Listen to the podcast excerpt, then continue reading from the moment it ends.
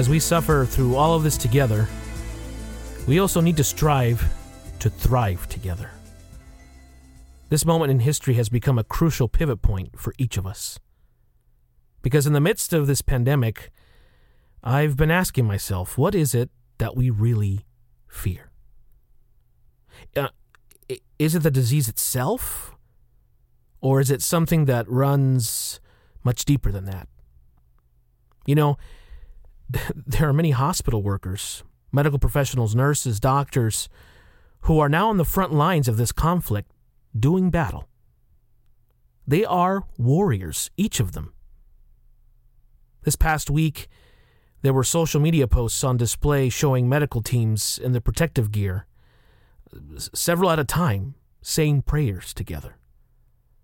Outside many of our hospitals around the nation, parking lots were filled with occupied cars, with many Americans conveying their gratitude by honking their horns, shouting out praise and encouragement to those who are putting their lives on the line every day of this crisis.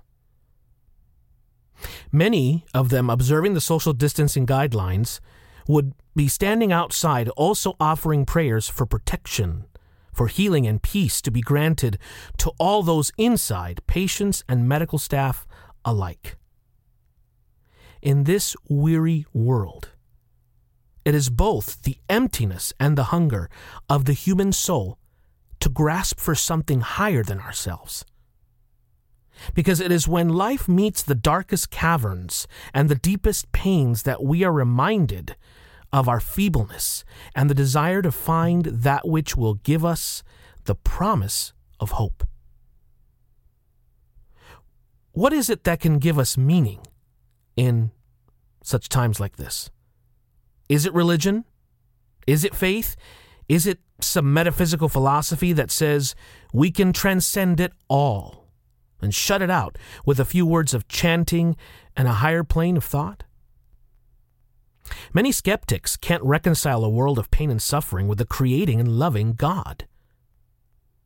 But it is when I see a world that longs after pleasure by indulging in whatever they can find, to only walk away completely empty afterwards, that I and many are not able to reconcile this even more.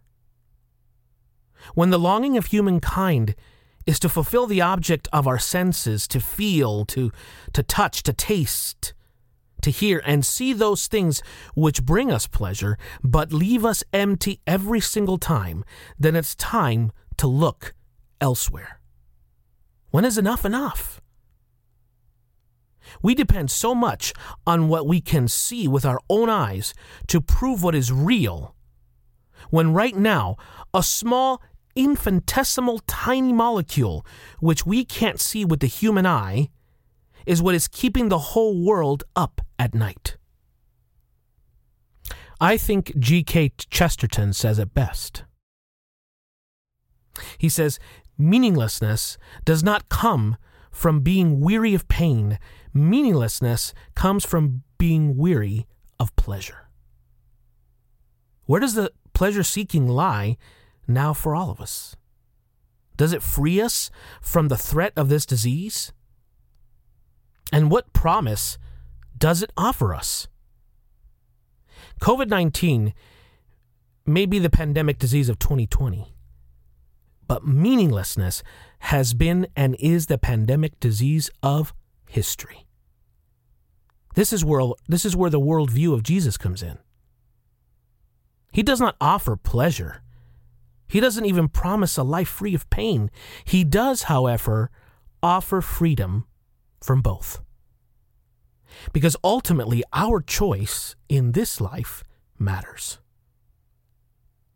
Our choices matter because they make a statement about what matters most to us. Indulgence in what is temporary is just that it comes and it goes. It ends. In the life of Jesus, life finds a new beginning. It offers us the opportunity not just to live a life of fulfillment here on this earth, but promises the hope of a new world where none of this meaninglessness and death and disease exist any longer. Does any other worldview offer that? Can any world leader, any leading physician, um, expert scientist, a guru, or teacher offer that to us now, today?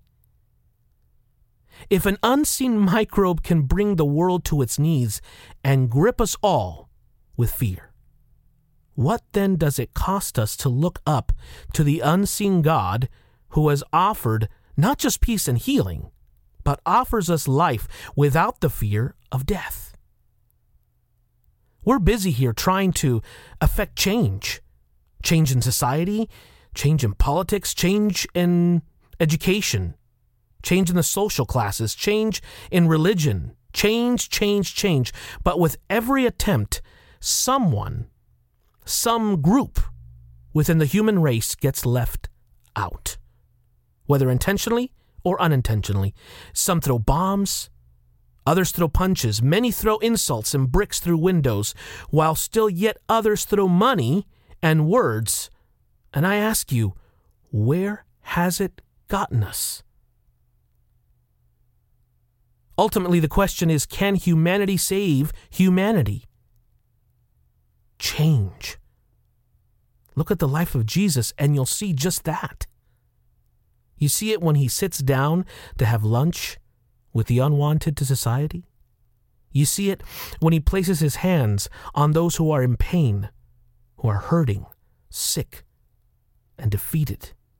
You see it when he speaks to the broken-hearted, when he feeds those who are hungry.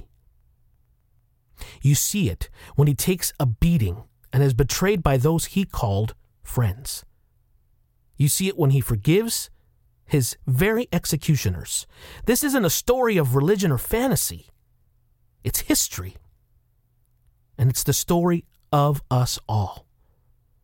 Why then do so many resist?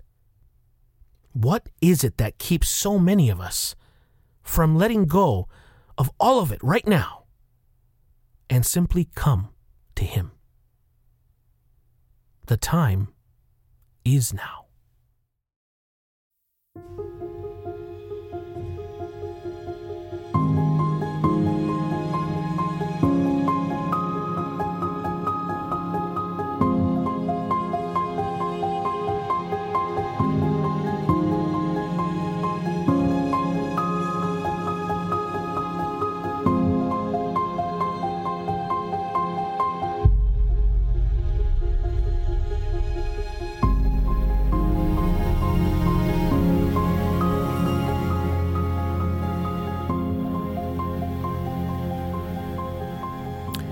When Alice tumbles down the rabbit hole, she finds herself in a whirlwind of unknowns. Turned down, upside down. And along the way, though this world of enchantment dazzles and impresses, it really becomes an endless merry-go-round for her. Where the merry isn't exactly what it seems. It's when she meets with the fanciful Cheshire cat that she asks, which way do I go? The cat replies, It depends on where you want to end up. To which Alice answers, I'm not sure. And so comes the cat's response. Well, if you don't know where you're going, it doesn't much matter which way you turn, does it? And there it is. Where are you going? And even more importantly, where do you want to go? There's a lot of philosophical nonsense out there, which at times may sound good. You know, those quotes we like to take and put up on the fridge, or put on our desks, or as a screensaver on our computers. Like this one It's not about the destination, it's about the journey isn't it really about the destination? Knowing where we're going helps us to define the journey we'll ultimately take.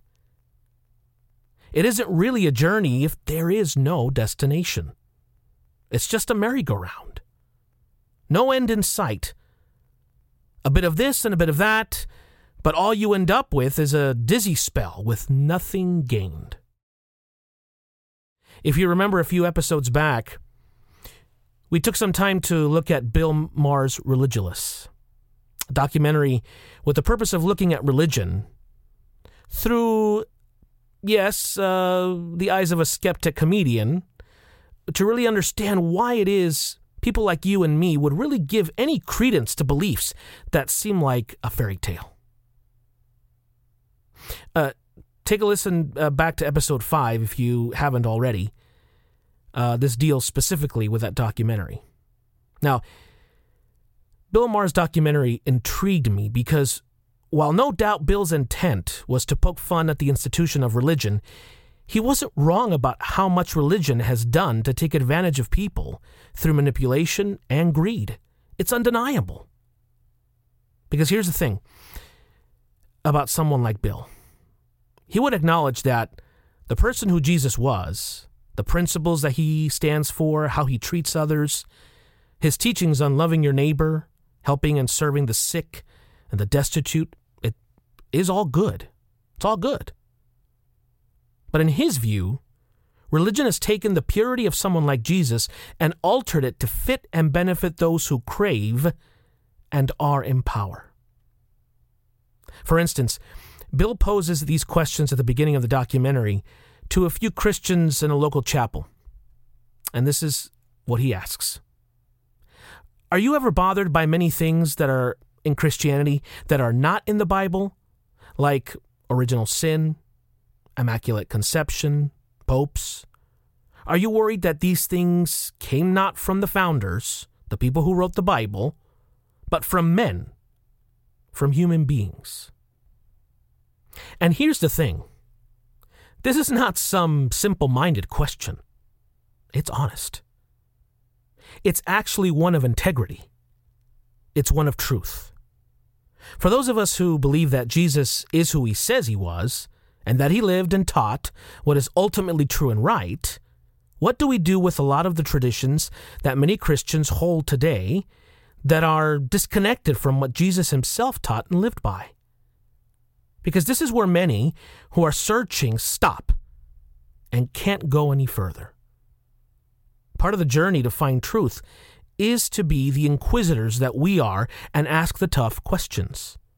Does it matter when those who claim to be Christians, when those who are pastors, leaders of an institution that claims to be representative of who Jesus was and is, leave us with more to doubt and more to be desired? And that requires us to take a deeper look into our history. The history of the world is largely dominated by the conquering of one kingdom or one system over another. The largest kingdoms can be traced down from Egypt, Babylon, Medo Persia, Greece, and Rome. These represent large empires which at one time dominated what could be considered the known world at each given period of history. Each also brought with it its own religious and belief systems. Rome is the most fascinating to me of all of them because Rome has a split, if you will, a split over rule. Now, this is just an overview and not meant to cover Rome's history in depth. Obviously, it is indisputable that Rome was the ruling power at the time of the birth of Jesus the Roman Empire invaded the area of Palestine around 63 BC. They took over Jerusalem, and through the rule of governors and procurators, each province supervised and governed by Roman law, though in the case of Jerusalem, the Jewish people were still allowed to practice their religion. During this time, there was already a power struggle between different factions in Jerusalem. It's a fascinating time in history to research and read about. Now, it was Pompey the Great who ultimately came in and intervened by force to stop this civil war and bring Jerusalem under Roman rule. Jesus is sentenced to death under Pontius Pilate around 31 AD or so. Once the Christian movement begins, after the death and resurrection of Jesus, a whole new conflict begins. Now, Jesus had already posed a threat to the Jewish temple and to those in power. And so it wasn't enough that the Jewish Sanhedrin had in their own minds gotten rid of Jesus. They must now stamp out any of his followers who remain. So the Jewish temple, in league with Rome, immediately begins to persecute. They imprison and kill as many as those who call themselves followers of Jesus. Now, this is how the Christian church begins. Now, persecution was not as fierce to begin with, it, it was intermittent. It wasn't until the Roman Emperor Nero that we find a more systematic persecution against the Christians after the Great Fire in 64 AD. Over the course of 200 plus years, Christians would continue to be persecuted and killed, although Rome did show some sort of tolerance over other religions and belief systems. Christianity, however, never stopped expanding during this time. It only grew larger and larger. And of the most intriguing events we find in Roman history is the conversion of the Roman Emperor Constantine in about 313 AD.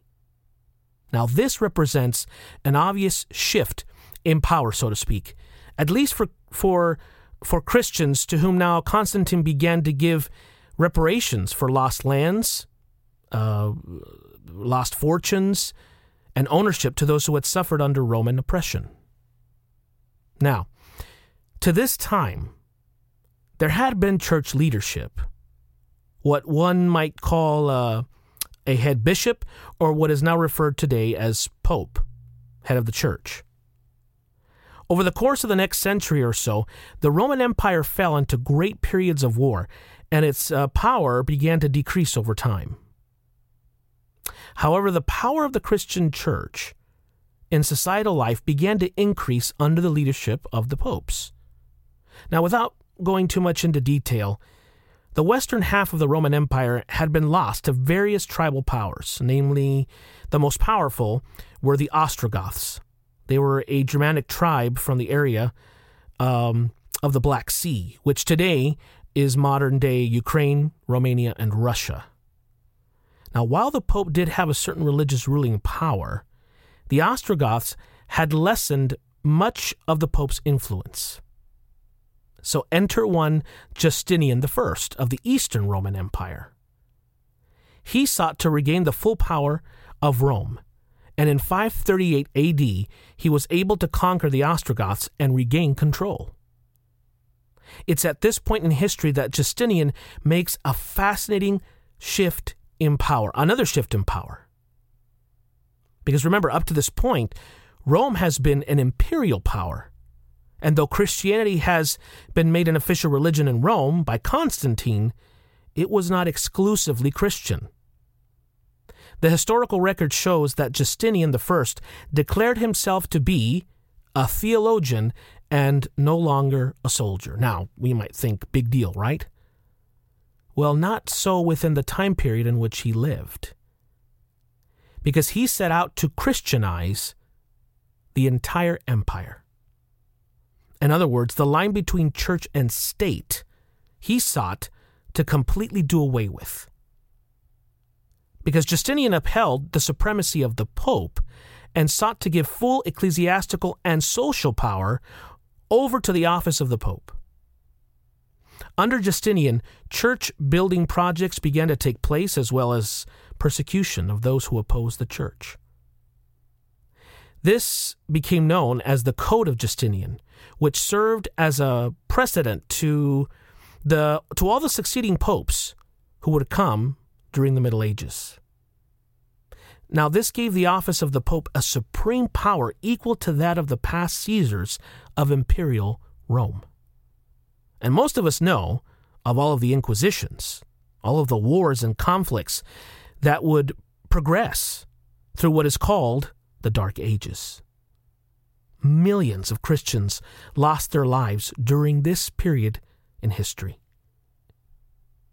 And it became one of the bloodiest periods of Western Europe. Now, why do I relate all this? Because what I find curious about all of this history is that the same religious group that had been persecuted by imperial Rome now became the persecutor under papal Rome. Now, if that isn't irony, I don't know what is. And this oppressive power continues to the year 1798, which is at the height of the French Revolution. And it was in 1798 that Napoleon's troops uh, came to occupy the northern part of Italy. And one of Napoleon's generals marched on Rome, captured Pope Pius VI, and declared Rome a republic. The papal power was broken, but only to be taken over by a power that, while proclaimed liberty for the European world, became another bloodbath. And it would stain history with the thirst of power and greed, just like the period in history where imperial Rome transitioned into a religious papal power. Now, all of this being said is for what? It's because I can understand the inquisitors like Bill Maher who ask, What is there about Christianity that I should give into if this is its legacy? Now, what we haven't spoken about are the persecuted themselves. Why did Roman Catholicism, in the name of Jesus Christ, unleash a slaughter of other Christians, the likes of which has never been seen on the face of the earth. You know, it's been estimated that between 50 to 60 million Christians were killed for what they believed during the Middle Ages. And this over what? A difference of opinion? A difference on belief? Because of those who opposed papal rule and the abuse of power, when many like Martin Luther or John Huss and others of the like asked why it was that they were being forced to practice things that couldn't be justified by the founder himself. It stands to reason that if that if we're going to give credence to such a belief system, that we would like to understand why those who have stood as representatives of Jesus have acted and lived so in contrary to how he acted and lived. Because if we're going to live with the hope that Jesus is the answer to the darkness and the depravity of this world that we live in, then it matters that we live by the truth of what he said and not by the rule of traditions of flawed and ambitious men the truth is far greater than that.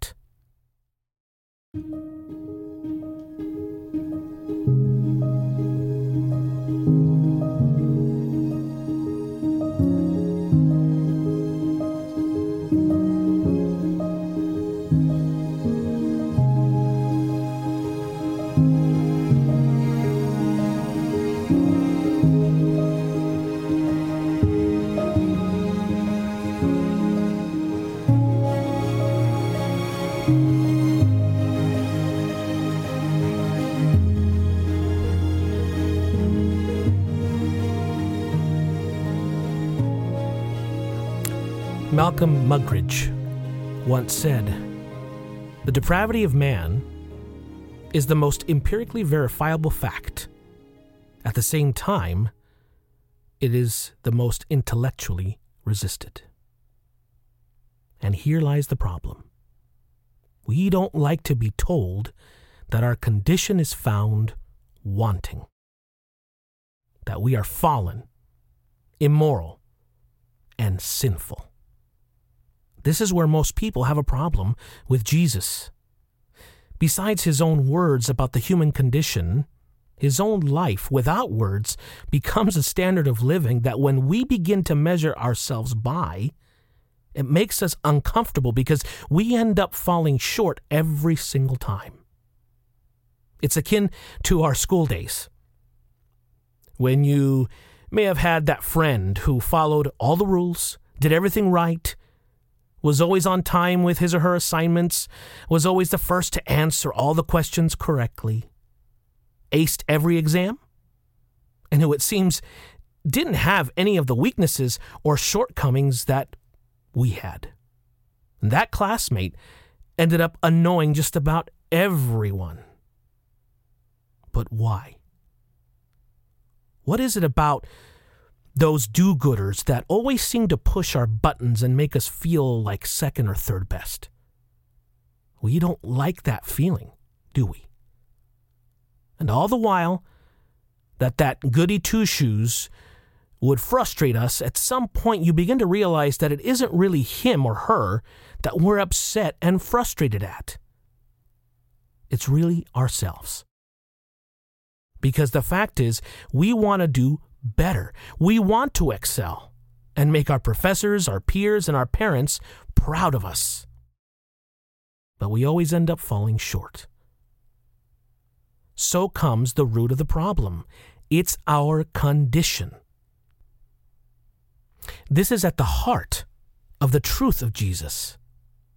He comes to heal, he comes to do good and serve his fellow man. But he says he also comes to restore. He comes to save. Without any censorship or attempt to hide behind any platitudes, he shows us the capacity with which we must love because it is exactly the way in which He loves humanity.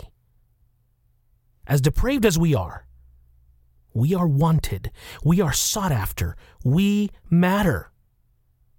And the point of Jesus' life isn't to make us better in the here and now, it's to make us new. To take us out of this depravity, out of this chaos, and out of this darkness.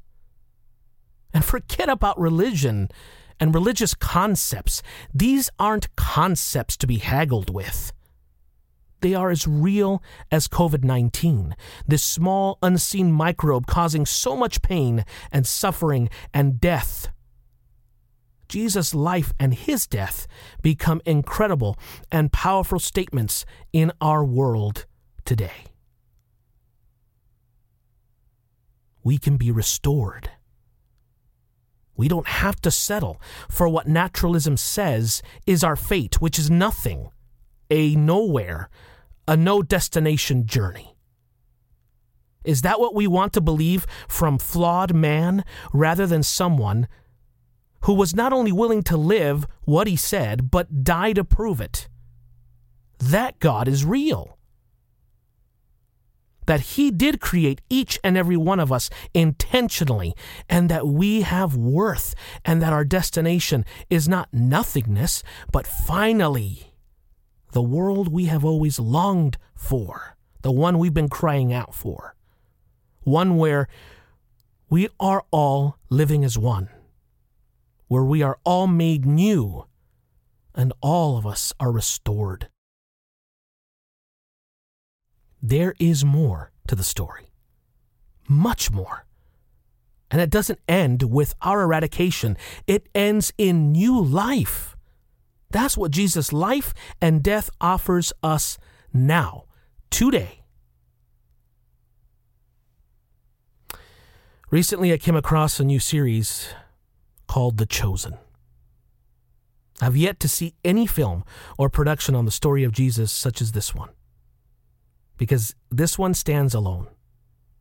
It really captures the realism of the human condition and the realism of Jesus as he was. Here's a scene from episode 7 when Nicodemus, a church leader, meets in secret with Jesus. Do you remember when the children of Israel complained against God and against Moses in the wilderness of Paran? Yes. They wanted to return to Egypt and they cursed the manna that God sent them. And then? They were bitten by serpents and they were dying. But? But God made a way for them to be healed. Moses lifted the bronze serpent in the desert, and people only needed to look at it.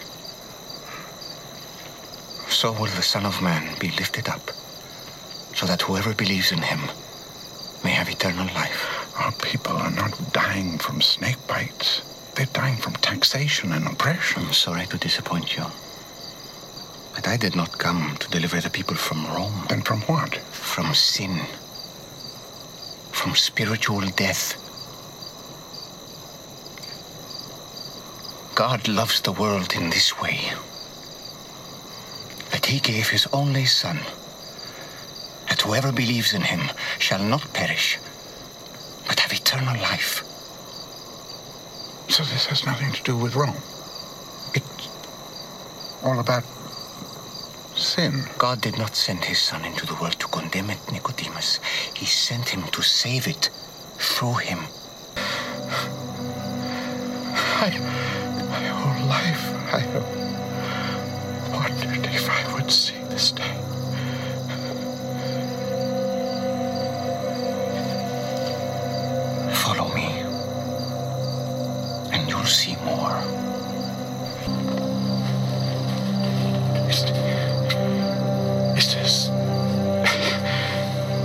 Is the kingdom of God really coming? What does your heart tell you? My heart is swollen with fear and, wonder. It can tell me nothing except that I am standing on holy ground.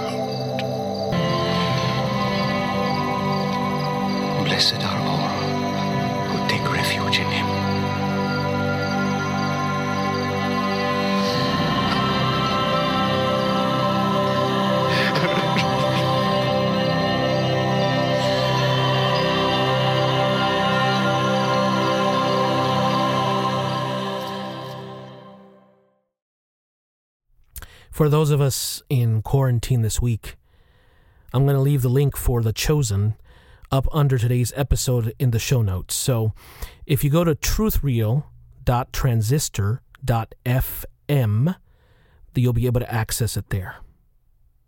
And uh, it'll give you access to to really the entire series because it's not available on any other platform. It has its own app.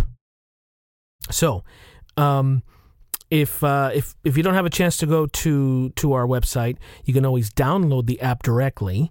The app is called The Chosen, and you can find it on your on your app store, and you can access all the episodes there. And I'm telling you, you'll want to watch it again and again and again. I'm already uh, watching it for the third time. This week, we find ourselves going into what Christians around the world know as Holy Week, the week prior to the death of Jesus.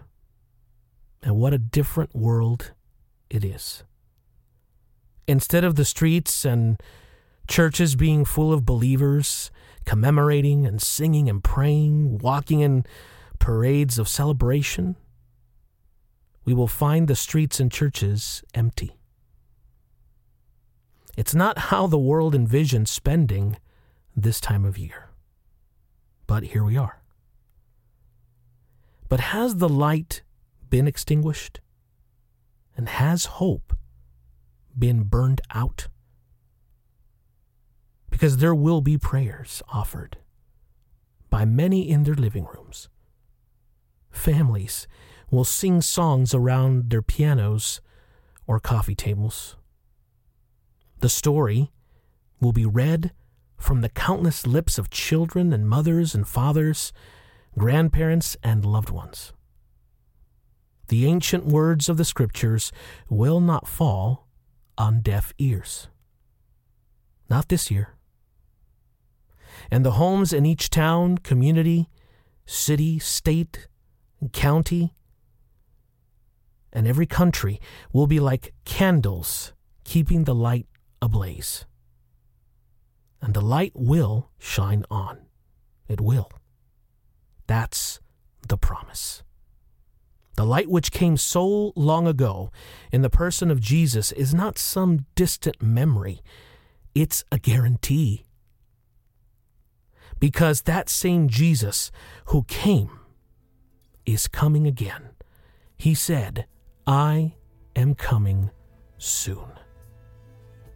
That's the hope that shines in the darkness.